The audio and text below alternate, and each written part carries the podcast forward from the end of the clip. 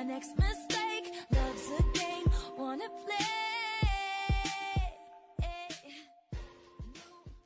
Bienvenidos a una nueva edición de Espacio en Blanco. En esta ocasión vamos a darle un enfoque diferente a este podcast. Vamos a salirnos un poco del ámbito sobre el que solemos opinar. Vamos a dejar atrás por un momento lo que es la música, el entretenimiento y la cultura pop. Vamos a dejar atrás todo eso por un momento porque hay temas más importantes de la actualidad política y social de nuestro país sobre los cuales no podemos no opinar. En este episodio nos tocará hablar de lo que fue, a mi parecer, un operativo bochornoso, sumamente irregular y vergonzoso por parte de las Fuerzas de Tarea Conjunta contra un campamento del grupo guerrillero y autodenominado Ejército del Pueblo Paraguayo, en el cual fueron abatidas dos niñas, que presuntamente son familiares de cabecillas de esta guerrilla. Lo indignante de esta deleznable actitud por parte de las autoridades y de los medios de prensa al haber festejado este hecho, las reacciones de la ciudadanía, tanto a favor como en contra de este hecho, y la cobardía de las autoridades al no dar la cara cuando se dieron cuenta que la cagaron. La reacción y la demanda de esclarecimiento por parte de la Cancillería Argentina. La quema de la bandera que decoraba la fachada del Panteón Nacional de los Héroes y el patético patriotismo selectivo tras este hecho. De todo esto y más estaremos opinando y debatiendo el día de hoy en Espacio en Blanco.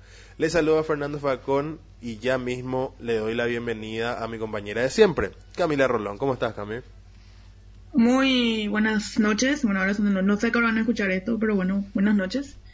Y nada, estamos, como decís, en un ambiente bastante turbulento, por decirlo de alguna manera. Bueno, eh, para esta edición, para este episodio, nos acompaña también en, en el podcast un compañero y amigo periodista, director de Centro al Área y también colaborador de Espacio en Blanco, José Dielma. ¿Cómo estás, Dielma? ¿Cómo estás, Fer? ¿Cómo estás, Cami? Un saludo a toda la gente también que... que va a escuchar este podcast y para hablar un tema bastante eh, fuerte, diría yo, o sea, desde, desde el comienzo hasta estas horas, con un, un tema muy sensible como es la, la vida de menores de edad y las distintas reacciones que se dieron sobre él. La verdad que es un hecho que no fue ajeno para nadie, que no dejó indiferente, indiferente perdón, a nadie.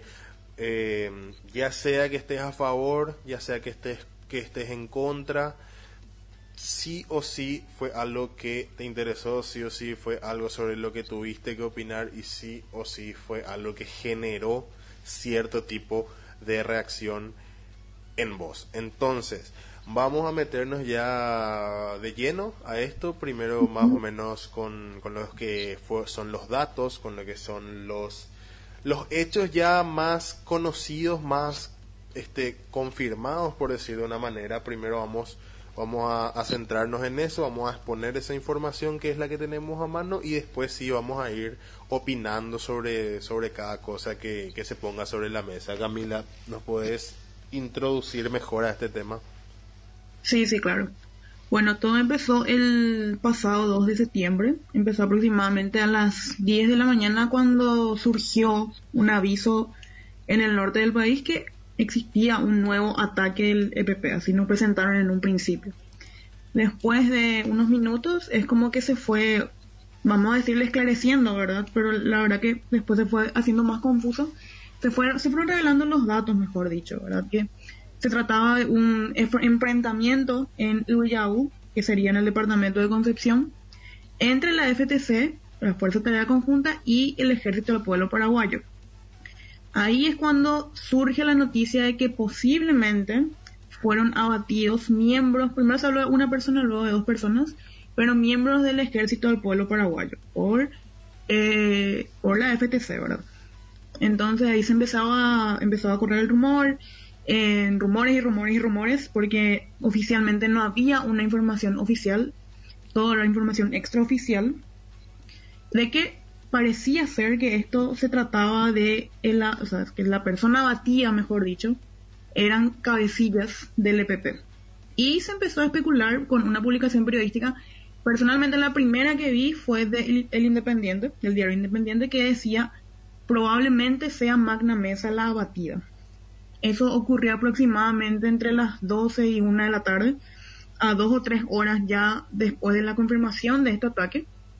Entonces, eh, Mario Abdo Benítez decide suspender todas sus actividades del día y e irse para Concepción. Eh, finalmente llega la tarde y ahí trasciende la noticia que se trataba de dos mujeres, las de dos mujeres eran las fallecidas. Se decían mujeres, no, no sabíamos la edad, no sabíamos más, más, más que el, su sexo, no sabíamos nada.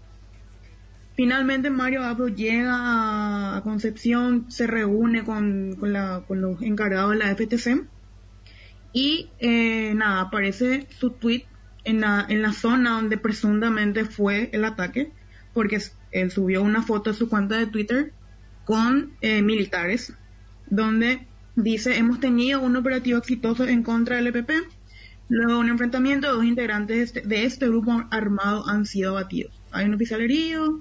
Y nada, básicamente van a, van vanagloriándose de lo que había sucedido, ¿verdad? Después vuelve a trascender de que se trata de dos menores de edad, eh, las abatidas, porque ya, ya, ya se había confirmado el sexo, eh, pero trasciende de una manera extraoficial. Todo era, no había una, información, una confirmación directa de las autoridades pertinentes. Finalmente esto se confirma en una conferencia de prensa a la tarde de este, de este dos de septiembre, de que efectivamente se trataba de menores de edad, pero dicen que podrían tener entre dieciséis, perdón, entre quince y diecisiete años. Después de esto es como que, bueno, se confirma de que no se trataba de ninguna cabecilla del E P P, no se trataba de Magna Mesa, que fue, la, que fue tendencia en todo el día en las redes sociales porque todos especulaban que era ella. Y en de otra manera extraoficial, en una entrevista en Canal nueve y en otros medios de prensa, sale a hablar la, una abogada a confirmar que no, no tienen ni quince ni dieciséis, se trataban de nenas de once y doce años aproximadamente. Entonces ahí eh, todo esto que se empezaron a vanagloriar, que muchos medios de prensa también salieron a ya no informar, sino más o menos celebrar de que se trataba de cabecillas, quedó totalmente Eh, por el piso, ¿verdad? Eh, después de esto, terminó el dos de septiembre sin conocer la identidad de estas nenas, pero ya confirmando de que eran menores de edad, ¿verdad? Y bueno, ahí empezó este bochornoso capítulo, se puede decir, uno, uno más, un bochornoso capítulo más de la F T C. Claro, porque tampoco es eh, la primera ocasión en la que la Fuerza de Tarea Conjunta se manda una cagada, pero vamos uh-huh. a ir analizando más a profundidad todo eso y vamos a, a ir explicando por qué eh, creo que los tres coincidimos en eso de que esto fue una cagada y cada uno va, uh-huh. va, va a explicar después por qué cree que, que fue así. Pero antes de meternos A, a, a eso ya más de lleno, uh-huh. a, hay que hay que mencionar justamente eso que, que habías dicho, la mala comunicación y la mala manera de informar que hubo tanto de parte de las autoridades como de uh-huh. los medios de prensa. Primero que nada, eh, yo creo que Marito es otro más de los presidentes paraguayos que no tiene un fucking asesor de prensa decente, que lo mismo le pasaba a Cartes. No podés sin saber, sin tener certeza de quiénes fueron las personas abatidas, habiendo la posibilidad de que sean menores de edad, independientemente que sean de once años o de dieciséis años o de diecisiete, como quisieron decir en algún momento, siguen siendo menores de edad, siguen siendo menores uh-huh. de edad. Entonces, vos no podés agarrar y mandarle al presidente de la República que se muestre como Rambo armado, rodeado de militares y celebrando ese operativo. De, de, desde sí. ahí ya, ya, ya partieron muy mal, obviamente.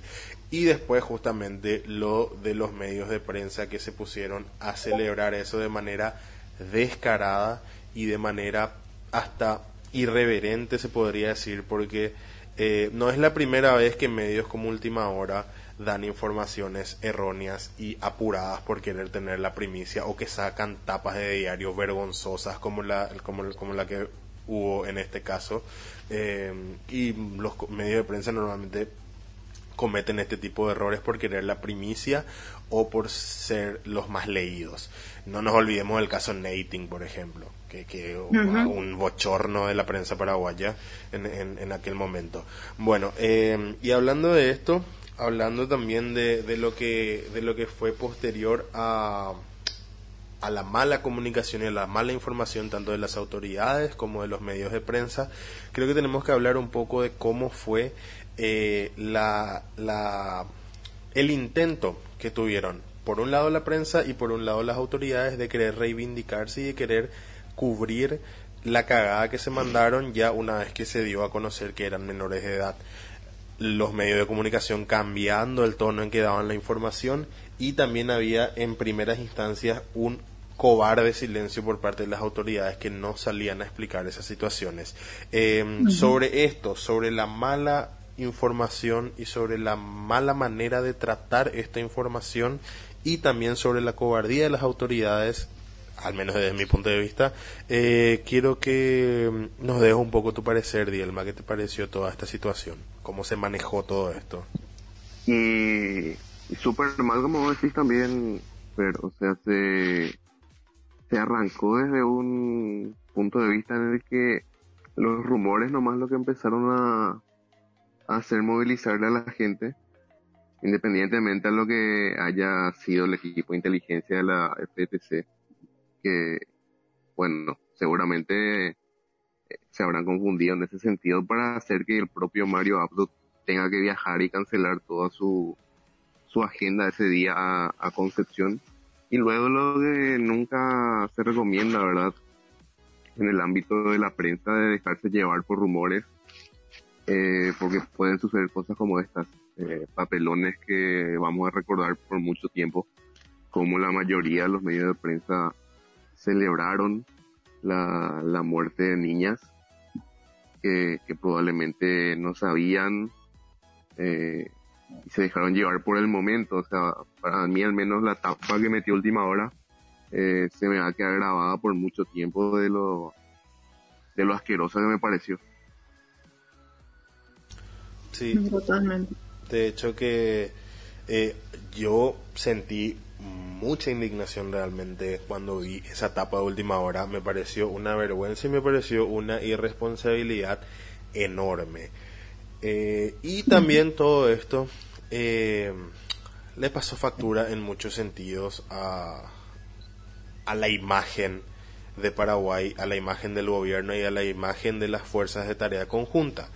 Y aquí vamos que al haber hecho, al haber manejado de tan mala manera la información de este operativo y dejar que los rumores lleguen tan lejos y que corran de esa manera tan libre, ellos mismos se terminaron cagando y ellos mismos se terminaron poniendo la soga al cuello. ¿Por qué? Porque si ellos esperaban, si ellos no le llamaban a Mario Abdo para que para que se vaya ahí a, a posar con los militares y, y celebrar el éxito de ese operativo, si hacían todo bajo perfil y recién después se confirmaba que eran niñas, que eran menores y todo eso, yo creo que no hubiese tenido un, una reacción o una indignación tan fuerte por parte de la ciudadanía. Acá lo que más molestó en principio y lo que generó esa reacción en principio fue el hecho de que hayan celebrado esa situación, que es, es lo que para, para muchos es lo más Eh, repudiable de esta situación. No sé qué opina. Sí, totalmente. Como, como yo había dicho también, te había dicho en su momento, eh, es un error muy grave que es, haya pasado tanto tiempo sin que, se, que sin que haya una declaración oficial. Porque imagínate que de las diez de la mañana a las seis de la tarde no existía todavía una confirmación real.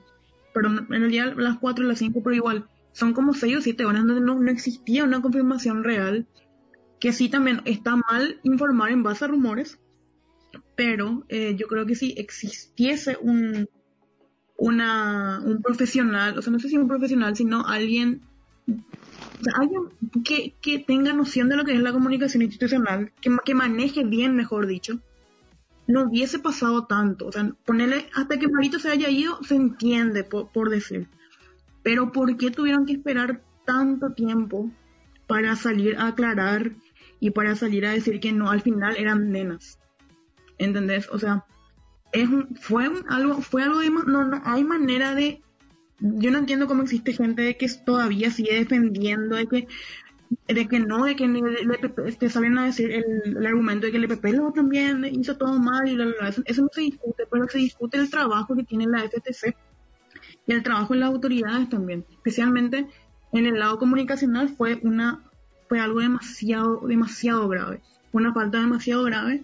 Y como dijiste, no iba a pasar a mayores, o, obviamente es algo grave lo que pasó, ¿verdad? Pero no iba a ser tan malo el impacto y tan mala, eh, no iba a ser tan, no iba a quedar tan mal la imagen de las autoridades si salían a hablar pronto. ¿Entendés? Entonces, no hay manera de justificar todo esto. Y es como que tanta plata se invierte en esta gente, eh, tantos millones al año, se, millones de dólares se invierte al año, como para que no puedan hacer un trabajo decente.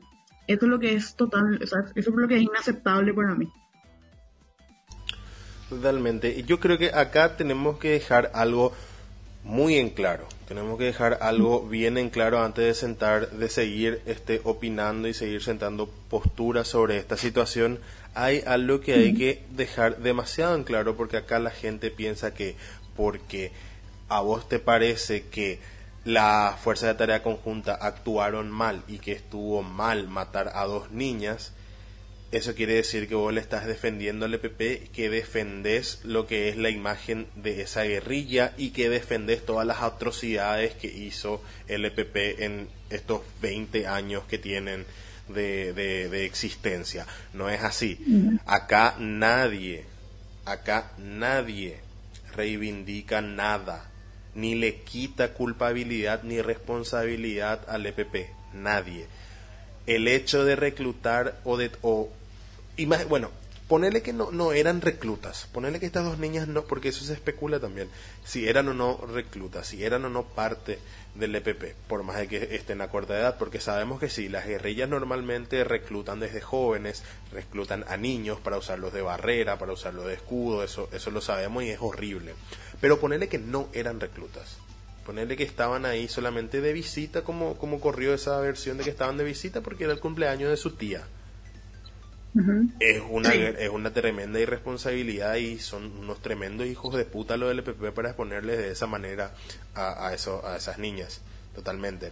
Y aparte, todo lo que hicieron en estos años los del E P P es detestable, es horrible, es una mierda. Hicieron sufrir a muchísima gente, hicieron pasar zozobra a, a, uh-huh. a todo un departamento. Pero ¿sabes qué pasa? Acá nadie tiene pena. Nadie siente pena, nadie siente lástima por los cabecillas del E P P, nadie siente lástima por las tías o, o, o, o, lo, o lo, sea cual sea el parentesco de las personas con esta, con estas niñas que eran eh, del parentesco con las personas que tenían afinidad con el E P P, que eran miembros del E P P. Yo no siento lástima por ellos, yo no siento pena por ellos. Para mí, que se vayan a la puta, que se, que se vayan a la mierda, en serio. Yo no siento pena por ellas o por ellos, pero esas niñas no merecían morir de esta manera, aunque hayan sido reclutas. No merecían morir de esta manera. ¿Por qué? Porque ellas no tuvieron la libertad de elegir ser o no reclutas. Deja, bueno, dejando eso eh, en claro primero, porque como dije, acá es, para mucha gente es o blanco o negro. No, no, no, no podés. Tú, no, no puede ser que tu opinión vaya más allá de esto es bueno o malo. No, no, no les cabe en la cabeza, parece eso. Bueno, volviendo a lo otro, eh, con el tema de, de, de, de la negligencia a la hora de manejar la información por parte de las autoridades. Uh-huh. Lo mandaron a Federico González, ministro asesor de Asuntos Internacionales de la Presidencia, a dar la cara sobre este operativo de la Fuerza de Tarea Conjunta en su momento, para tratar de explicar y para tratar de esclarecer algunas cosas. Craso error. ¿Por qué? Porque una persona que no tenía nada que ver, lo mandaron al frente a una persona que no debería ser la que, la que dio la cara. Acá tenía que dar, tenían que dar la cara eh, representantes del Ministerio de Defensa, representantes del Ministerio del Interior.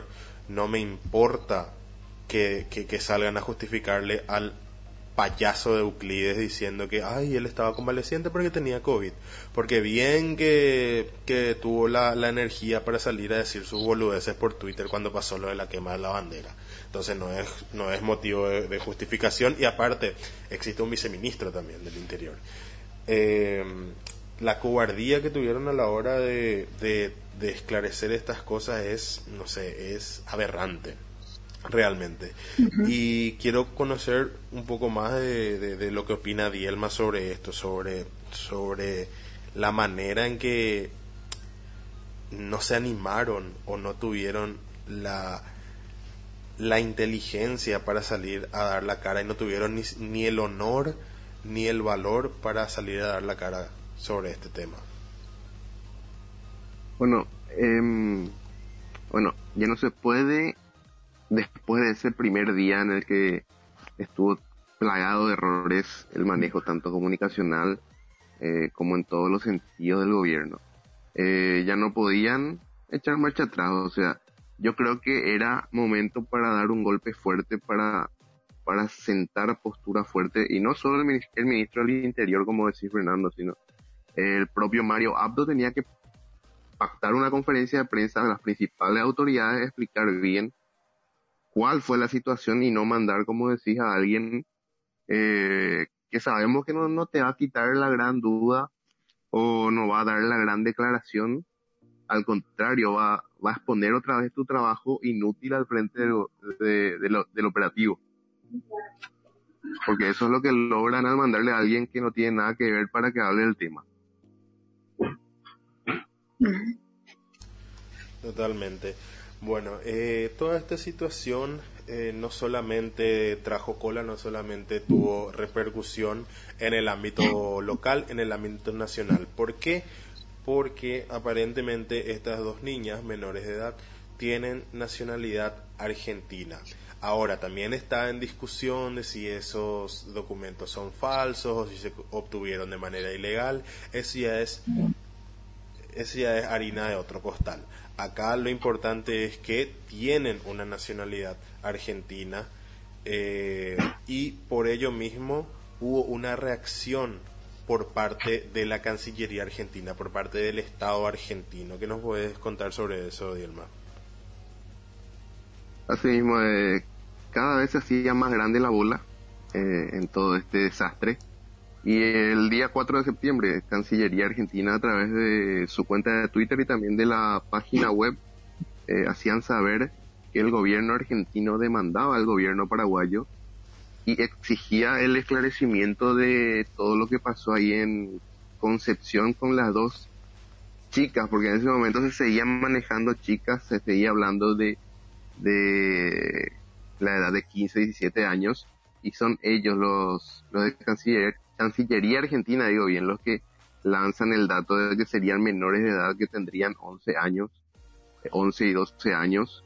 Eh, entonces a partir de ahí sí ya, ya vamos viendo un panorama más claro, y, y eso, la Cancillería Argentina lo que, lo que quería y quiere es una explicación clara de los hechos, cosa que hasta ahora no, no recibimos tanto ciudadanos paraguayos eh, como la gente de ahí, de allá de Argentina tampoco. Y yo creo que es algo que todos deberíamos exigir, es algo que, to- es algo que todos deberíamos demandar. Necesitamos que se esclarezca qué pasó en Uyahu, necesitamos saber qué pasó, por qué ocurrió, cómo fue que ocurrió. Necesitamos que esas dudas sean esclarecidas, y no está para nada mal que la que la que el Estado argentino, que la Cancillería Argentina haya demandado explicaciones, porque cualquier país decente, al saber que niñas de su país, compatriotas suyos, fueron asesinados por militares de otro país en territorio extranjero, cualquiera exigiría y demandaría explicaciones. ¿Y sabes qué pasa? ¿Sabes qué es el problema acá?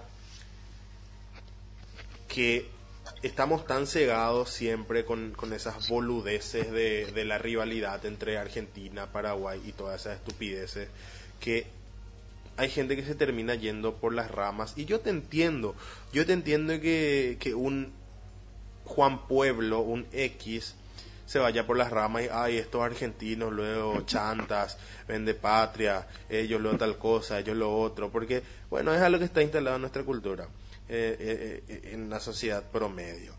Pero como representante del Ministerio de Educación, vos no podés salir a pelotudear por Twitter y meter cosas de la guerra de la Triple Alianza y de Acostañú para tratar de cubrir un vergonzoso operativo y para tratar de desmeritar la exigencia de explicaciones de parte de Argentina, como, como lo hizo el, el, el ministro de Educación PETA, que es una vergüenza. No sé cómo sigue al frente del Ministerio de Educación. Es otra más de las grandes vergüenzas de este gobierno de Mario Abdo Benítez. Camila, no sé qué opinas respecto a esto. Lo de PETA es lamentable, lamentable. Yo justamente tengo un, el tuit que más vergüenza a mí me dio es este. Me pregunto qué deberíamos reclamar por la vida de niños inocentes asesinados en Acostañú, a los países que vinieron a civilizarnos en la guerra de la Triple Alianza. Se está, o sea, totalmente por las ramas se estaba yendo. Y lo peor de PETA es que el tipo no quiere admitir que no tiene la, uno, que no, que no, que no tiene la facultad para estar eh, enfrente al ministerio, ya sabemos. Pero se estaba equivocando de una manera tan vergonzosa. Y seguía, el tipo tiró como veinte tweets al respecto. Y como, como dijiste, de una, de una estupidez que no tenía, o sea, no estupidez, sino que de algo que no tenía nada que ver. Y terminó siendo un chiste. Totalmente. Una vez más. Y, a lo, a lo, y a mismo lo... la gente, la gente en general tiene lastimosamente este pensamiento. El problema está también, como decís, Fernando, sí. eh, podés esperar de, uh-huh.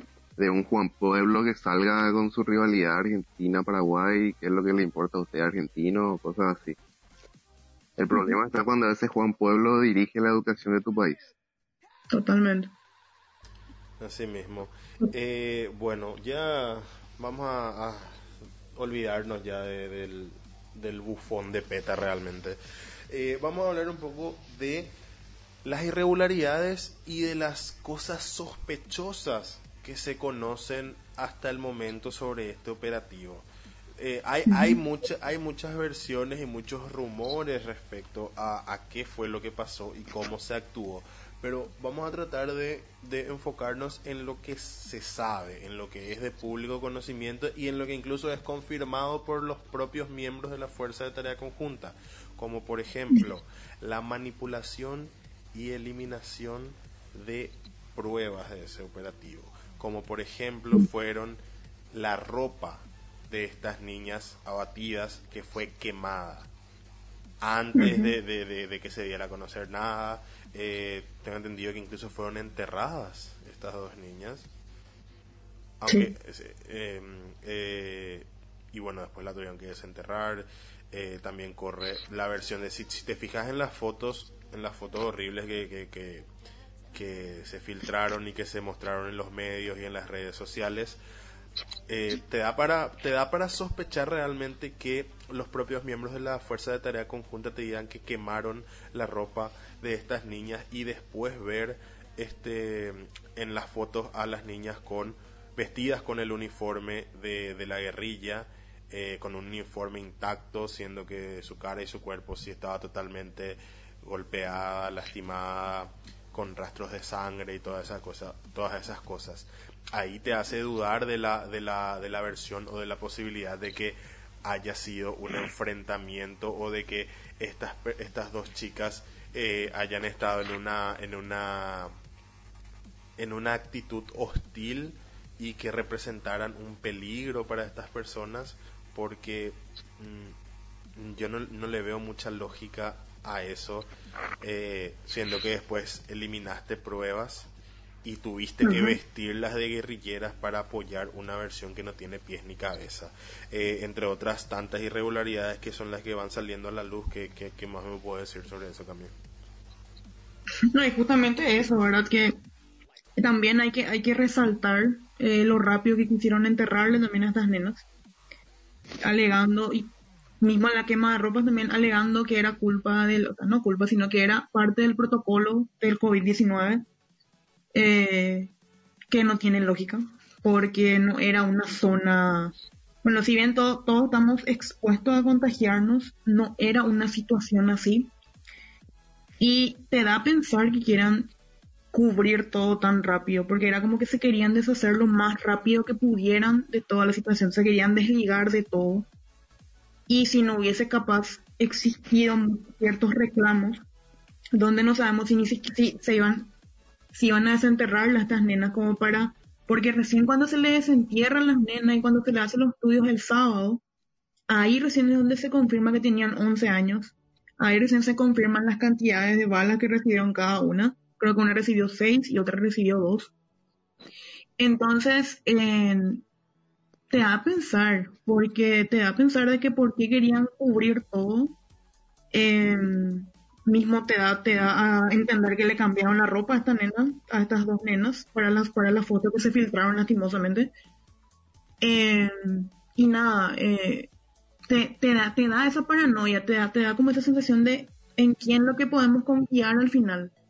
Porque supuestamente la F T C, con el presupuesto que tiene, es, es o debería ser la, la, el anillo más seguro, por más o menos, de este país.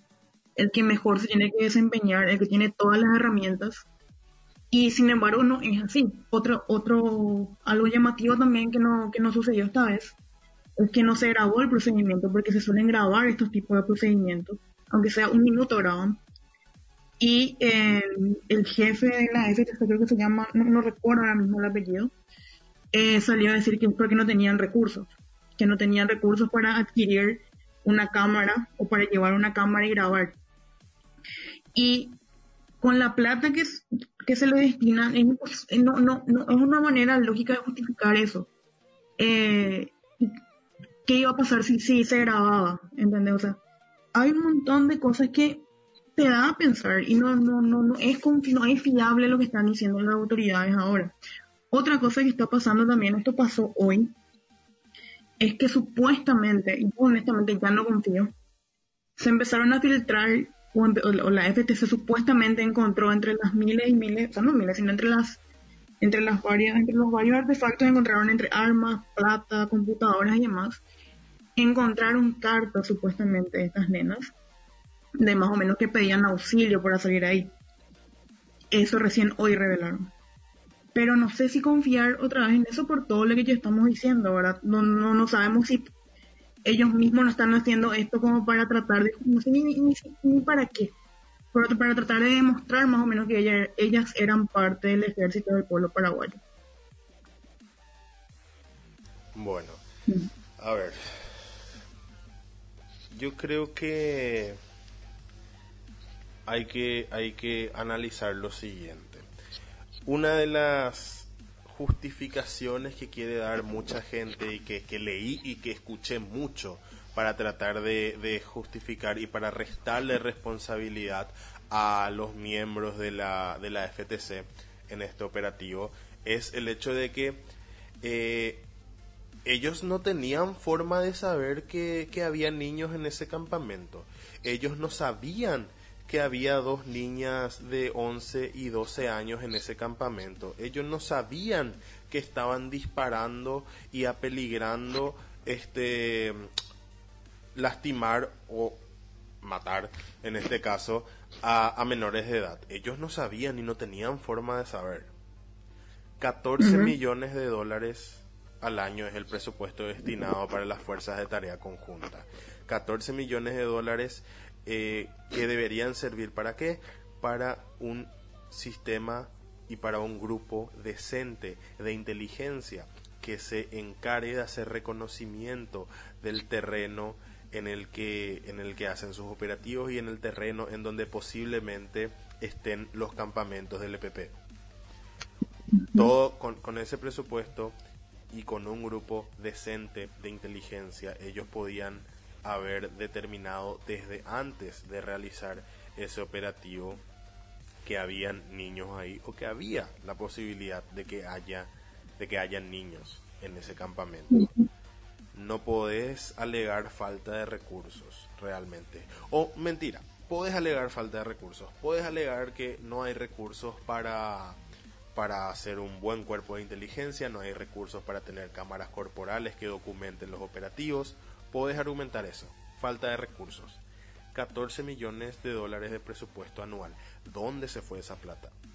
Es evidente que hay algo turbio ahí, es evidente que esa plata fue a parar a, a los bolsillos de ciertas personas.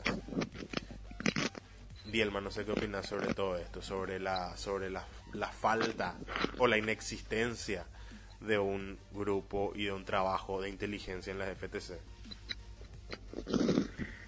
Bueno, eh, también estuve leyendo bastante a, a la gente decir eh, e incluso ejemplificar con algunas películas americanas eh, que estuve viendo hace poco, eh, del hecho de que los militares van y tienen que tienen que atacar a los guerrilleros.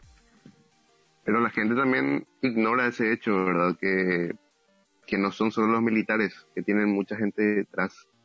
O sea, no es que al militar Juan Pérez se le ocurrió irse a Concepción. O sea, hay un servicio de inteligencia, hay otro grupo de personas también encargadas de darle esas coordenadas a esos militares como para ir a atacar, y, y ese grupo tiene que tener esa información antes de un procedimiento, de saber que acá están, hay mayores de edad solamente, hay posibilidad de que haya menores de edad, hay menores de edad, procedan de tal forma con esto, con este grupo de gente. Entonces no es una excusa válida, como decía Fernando, el hecho de que se diga que los militares eh, no tienen la culpa porque ellos también estaban arriesgando su vida. Eh, es un proceso realmente turbio desde todo punto de vista, Eh, que también nos trae recuerdos de, de alguna época más oscura en el, en el país, el hecho de enterrar cuerpos como lo hicieron, el, el hecho de ocultar todo tipo de pruebas. Eh, te da mucho para pensar, y todo lo que puedes pensar son cosas negativas, cosas malas. Hablando de, ya que mencionaste la palabra dictadura, a ver, estoy escuchando mucho también que probablemente estas niñas, porque hay mucha gente que sí está diciendo en redes sociales que estas niñas merecían morir porque eran un peligro, porque eran guerrilleras y porque eran un peligro para la sociedad y porque tenían la culpa de que, de, de que sus padres este, sean guerrilleros. Yo no sé por qué hay una, una contradicción y una hipocresía tan grande a la hora de, de juzgar Eh, la responsabilidad que tienen los hijos sobre los actos de sus padres o sobre el pasado de sus padres, cuando estamos diciendo que dos niñas de once y doce años que evidentemente no tuvieron la libertad de elegir formar o no parte, si es que formaban, del, del E P P, estamos diciendo que, que, que tienen la culpa o que se merecían morir porque, porque las pusieron ahí. Pero por otro lado decimos que el hijo de uno de los de una de las manos derecha de Alfredo Stroessner no tiene la culpa de lo que hizo su papá en la época de la dictadura, y le tenemos como presidente de la república ahora mismo. O sea, esa hipocresía y esa contradicción tan grande, no te la robo, amigo, porque en serio eh, tenemos que ser coherentes también con cuáles son nuestros pensamientos y cuáles son nuestros lineamientos y cuáles son nuestras opiniones sobre ciertos temas, porque no podés medir con varas tan diferentes a niñas de once y doce años y a otro que a día de hoy sigue reivindicando a Stroessner. No, no, no podés caer en esa contradicción y en esa hipocresía. Eso solamente para a modo de, a modo de comentario, a modo de opinión, ya que eh, Dielma tocó eh, el, el tema de, de la dictadura. Con todo esto de, con todo esto que ocurrió, se deja en evidencia que eh, hay demasiadas irregularidades y hay una tendencia demasiado grande a ocultar las cosas, a ocultar los hechos y a manipular las pruebas y las evidencias.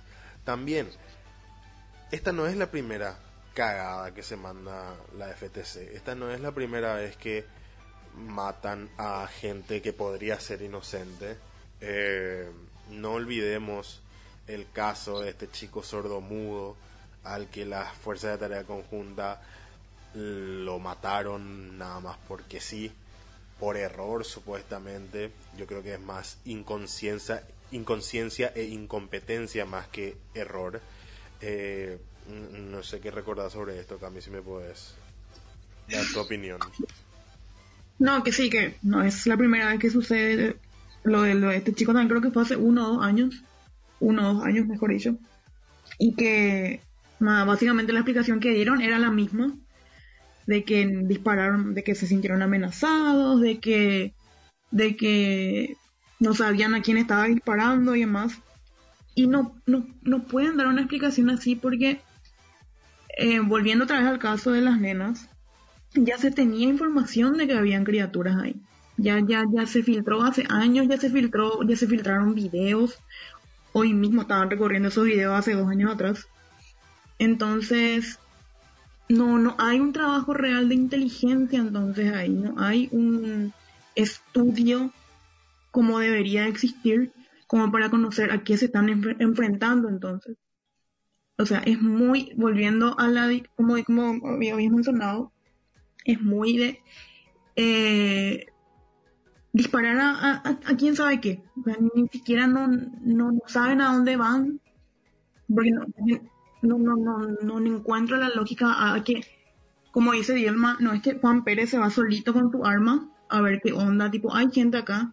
Supuestamente estos son operativos armados en meses, con meses y meses de antelación, y atacan supuestamente sabiendo, pero al final te traen estos resultados, como el del chico sordomudo y también el de ahora, que no, no, te, no, no podés confiar en ellos, no podés confiar y no podés, no podés... O sea, te, te da rabia de que se esté destinando tanto, tantos recursos se están destinando para que te traigan ese tipo de resultados. A ver, bueno, un pequeño grupo de manifestantes se dio a la, a la cita de ponerse a, de salir, mejor dicho, a protestar a raíz de, de esta situación, a raíz de este hecho, a raíz del abatimiento de... de estas dos niñas. Fueron a protestar frente al Panteón Nacional de los Héroes y eh, durante esa protesta se dieron hechos que pueden ser considerados vandálicos. Puede ponerse en tela de juicio realmente si estuvo bien o si estuvo mal, como lo fue el hecho de pintar las paredes de, del Panteón Nacional de los Héroes, un patrimonio nacional y cultural, todo lo que quieras, y también de la quema o del intento de quema de eh, de estas telas decorativas que representaban la bandera paraguaya y que estaban este, adornando lo que era la fachada del, del Panteón Nacional de los Héroes. Situación que en redes sociales indignó a muchísima gente y hizo surgir de manera potente y estridente el patético patriotismo selectivo de mucha gente. Entonces, acá... Yo, yo... Sí, Dielma, decime. Creo que podemos separar en dos partes esta situación. Eh, el patriotismo selectivo, como decís, el... lo que vemos también bastante también cuando hay discusiones entre paraguayos y gente de otro país, o lo que fuera, o sea, sale el paraguayo a defender su país, guau, y, y después no pasa nada. Vimos este fin de semana con el tema de la bandera. Eh, lo que yo quiero hacer hincapié también es, creo que hay que aprender a protestar. Eh, o sea, tenés un tema grave como es la, la muerte de dos menores, y vos te vas a un lugar que... la mayoría de paraguayos, para bien o para mal, eh, reconoce como algo histórico. Te vas y quemas una, un, algo representativo, una bandera. Entonces, después te pasan unas horas, pasan unos minutos, y de cien paraguayos que se estaban quejando e indignando sobre la muerte de dos menores, ponerle que quedan veinte, treinta que se siguen acordando de los menores. Después ya es una guerra entre, ahí yo defiendo mi patrimonio, no, no es tan importante. Entonces creo que también ese es un tema fundamental, eh, el hecho de saber dónde y cómo manifestarse, para no desviar más la atención de un tema que es mucho más importante, porque la vida de esas dos menores es mucho más importante que si el Panteón se pintó, si está bien o está mal. Totalmente, al final la atención se, se desvió totalmente, esto fue casi hasta una cortina de humo, fue un distractor total que terminó beneficiándole a, a, al gobierno, al Estado, a, o a quien quieras llamarlo, a quien quieras nombrarlo, eh, terminó beneficiándolo a ellos porque ya no se está hablando mucho de, de las irregularidades y de qué pasó en Uyahu. Se está hablando de esta tipa que quemó la bandera, esta otra tipa que pintó las paredes del Panteón de los Héroes, y bueno, independientemente al hecho de si está bien o está mal protestar de esa manera, o si está bien o está mal este vandalizar en, en cierta forma patrimonio cultural, nacional, lo que sea, eh, más allá de esa discusión, acá el tema está de que le salió mal, le salió el tiro por la culata y no le funcionó para nada. Cami, no sé qué quieres decir sobre esto. No, totalmente, totalmente, porque fue al final una ayuda que le dieron al, al gobierno con lo que hicieron.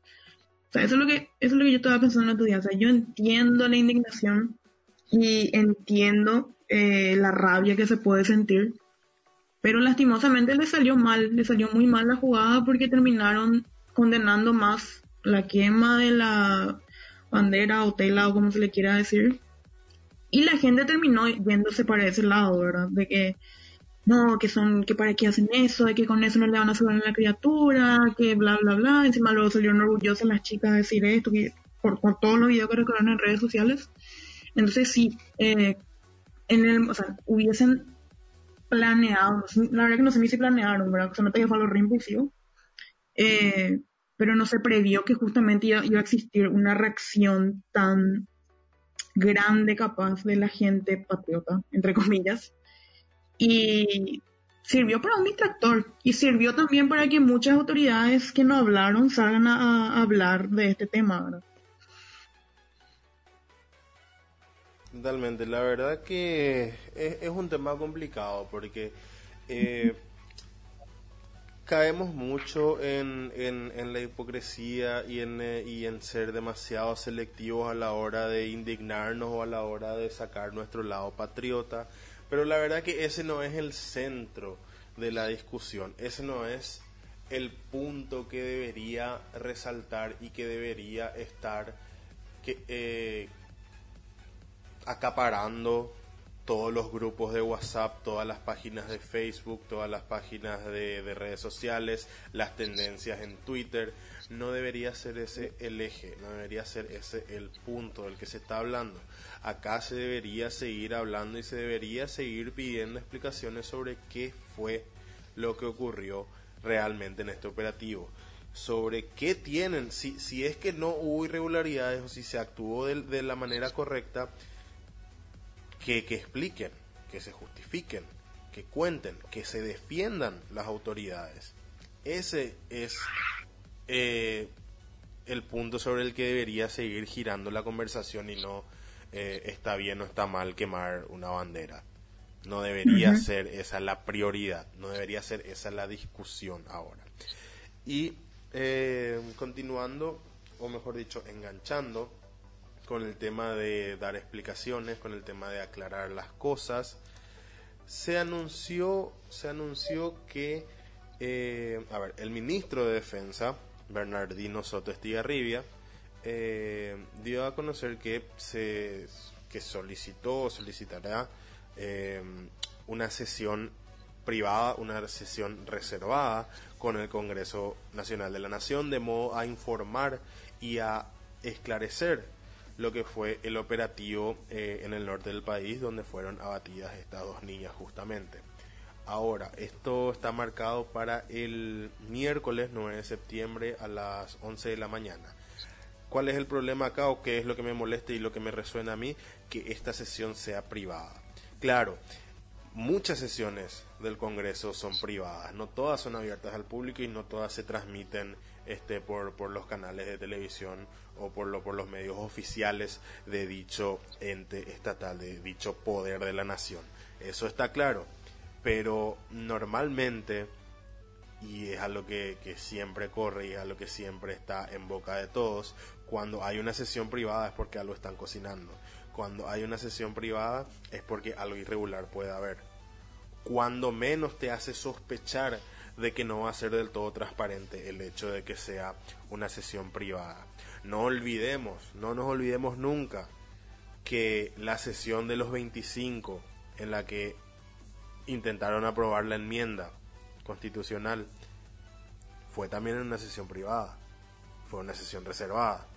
Entonces no nos olvidemos y no digamos que hay que tiene de malo que sea privado. O sea, no, no tengamos una memoria tan corta tampoco. No, no, no sé qué, qué les parece a ustedes el hecho de que estas preguntas que, que es tan necesario que se respondan se vayan a hacer eh, sin, sin la transparencia total que significa que esta sea una sesión pública.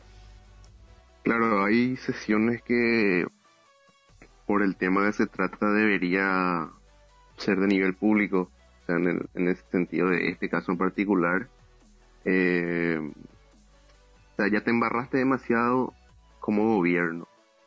Vos podés hacer algo como para que la gente, no te digo que va a creer nuevamente en vos, pero como para que la gente se tranquilice más, vos estés más tranquila con el tema, y haces pública esta sesión, y la gente escucha, y la gente ve, y algo por lo menos vas a calmar, si es que tu explicación es buena. Claro, totalmente. Esa necesidad de una vez más tratar de esconder o no, no, no sé, no, ocultar más bien. No creo que oculten datos, pero no vamos a ver, si hubiese sido público hubiésemos eh, estado enterados de todo, ¿verdad? Sin embargo, eh, ahí adentro es como que van a, a sacar lo que ellos quieren, nomás pueden llegar a sacarlo a la luz. Son muy paranoicos. Pero como mencionaste, tenemos un antecedente muy nefasto con esto, que es la, la casi aprobación de la enmienda en el dos mil diecisiete, que ya sabemos lo que derivó después. Entonces, una vez más están recurriendo a ocultar las cosas, a tratar de atajar la información o de que, se, o de que salga lo que ellos quieren. Y no es, no es la manera, no es la forma, ¿verdad? O sea, si bien sí pueden hacer sesiones privadas, no es la infor- o sea, no es la situación, mejor dicho, como para que no sea público esto, ¿verdad? Y eh, tienen que dar explicaciones que la, que la gente por lo menos pueda, o sea, que con la que, la que la gente por lo menos pueda entender mejor las cosas y con la que no, nos podamos sentir seguros también, ¿verdad? No va a ser, vamos a creer todo lo que nos dicen, pero habla muy mal de ellos que traten de tapar otra vez las cosas de una sesión privada. Algo que me llamó mucho la atención también sobre este tema, y no sé si si, eh, si sería el caso también con ustedes, eh, uh-huh. no sé si me llama la atención, pero me incomoda un poco. Me incomoda un poco el hecho de que, eh, bueno, por un lado, bien por ellos porque están tomando una iniciativa de aclarar las cosas, pero por otro lado, ¿por qué estas sesiones es una iniciativa eh, de, del Ministerio de Defensa? ¿Por qué el Congreso de por sí, de facto, de autoridad, de oficio, como quieras decirlo, por qué el Congreso no exigió explicaciones? ¿Por qué el Congreso no fue el que el que solicitó y el que organizó o pactó una sesión en donde se pedía aclarar lo que ocurrió en Uyahu, aclarar lo que pasó en ese operativo? ¿Por qué, ¿Por qué tiene que surgir por iniciativa a través de, de, del Ministerio de Defensa, que no está mal? De hecho, bueno, eh, dejando de lado el hecho de que quieren que sea privado, por lo menos está la intención de aclarar y de, de ejercer una defensa, pero ¿por qué no hubo una exigencia De, de, de explicación, de aclaración por parte del Congreso? Parece una, una vergüenza también. Uh-huh.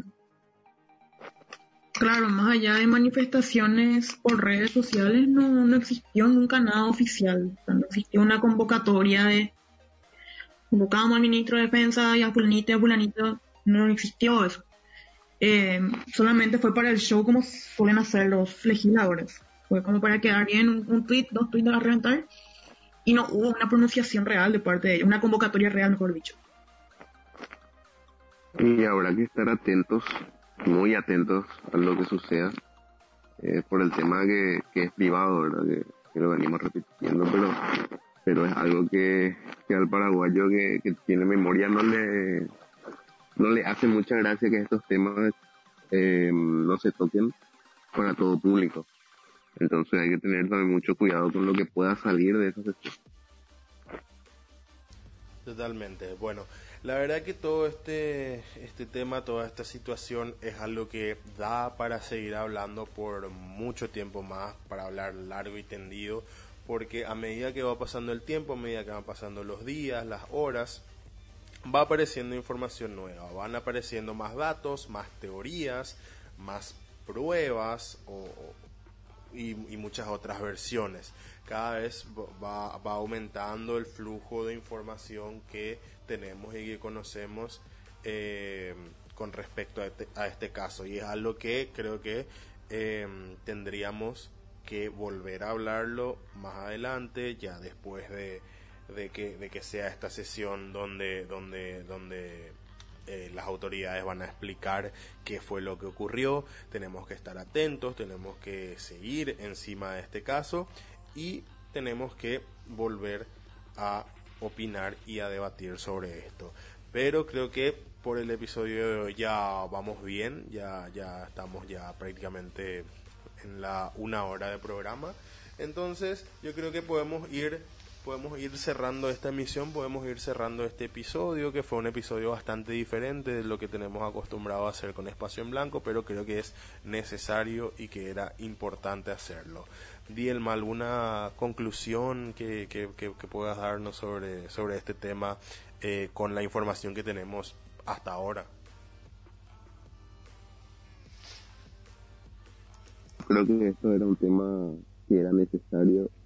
Eh, tocarlo bien detenidamente como lo venimos haciendo en esta una hora. Eh, esperemos que los hechos se esclarezcan y para pensar eh, el nivel de prioridades que tenemos como sociedad para reclamar ciertas cosas.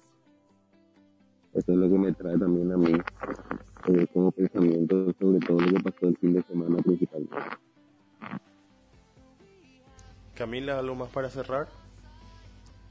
Justamente estemos atentos y estemos, hasta diría, alerta en lo que puede seguir pasando en los próximos días, especialmente el miércoles.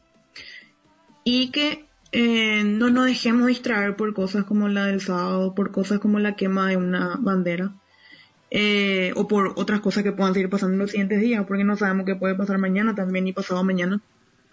Que nos enfoquemos en las cosas que realmente necesitan la atención y que no nos quedemos siempre con el rumor nomás, con el con no, no quedarnos con lo que recibimos primero, sino tratar de indagar y que finalmente no todo es blanco y negro nomás. Eh, todo tiene, o sea, todo, o sea, abarca mucho esto y seguramente va a seguir dando de qué hablar en, en los próximos días. Dielma, muchas gracias por estar con nosotros en este episodio. Esperamos tenerte de vuelta pronto. Un agradecimiento a ustedes por la invitación y siempre disponible. Camila, muchas gracias como siempre, acá armando nuestro quilombo, nuestro bardo. Sí, ojalá y o sea, era oportuno que volvamos en esta oportunidad. Bueno, de mi parte lo último que tengo para decir con respecto a esta situación es que eh, hay muchas irregularidades, hay que estar encima de esto, no hay que tener memoria corta, no hay que olvidarnos de esta situación, no hay que distraernos, nuestra atención no se debe desviar de esta situación, no hay que olvidar y no hay que dejar de tener en cuenta que eran niñas. eran niñas de once y doce años. Si fuesen reclutas, no tuvieron la libertad de decidir eso. No tuvieron la libertad de decidir ser parte de ese grupo, si es que lo son como tal, si es que son o si es que eran guerrilleras como tal o como la están pintando. Eran niñas, no merecían morir y necesitamos que se esclarezca esta situación. Necesitamos saber qué pasó en Uyahu. Esto ha sido todo por hoy. Otro episodio más de Espacio en Blanco que va concluyendo. Estuvimos con ustedes Fernando Falcón, Camila Rolón y como invitado José Dielma. Nos volveremos a escuchar muy pronto. Chau, chau.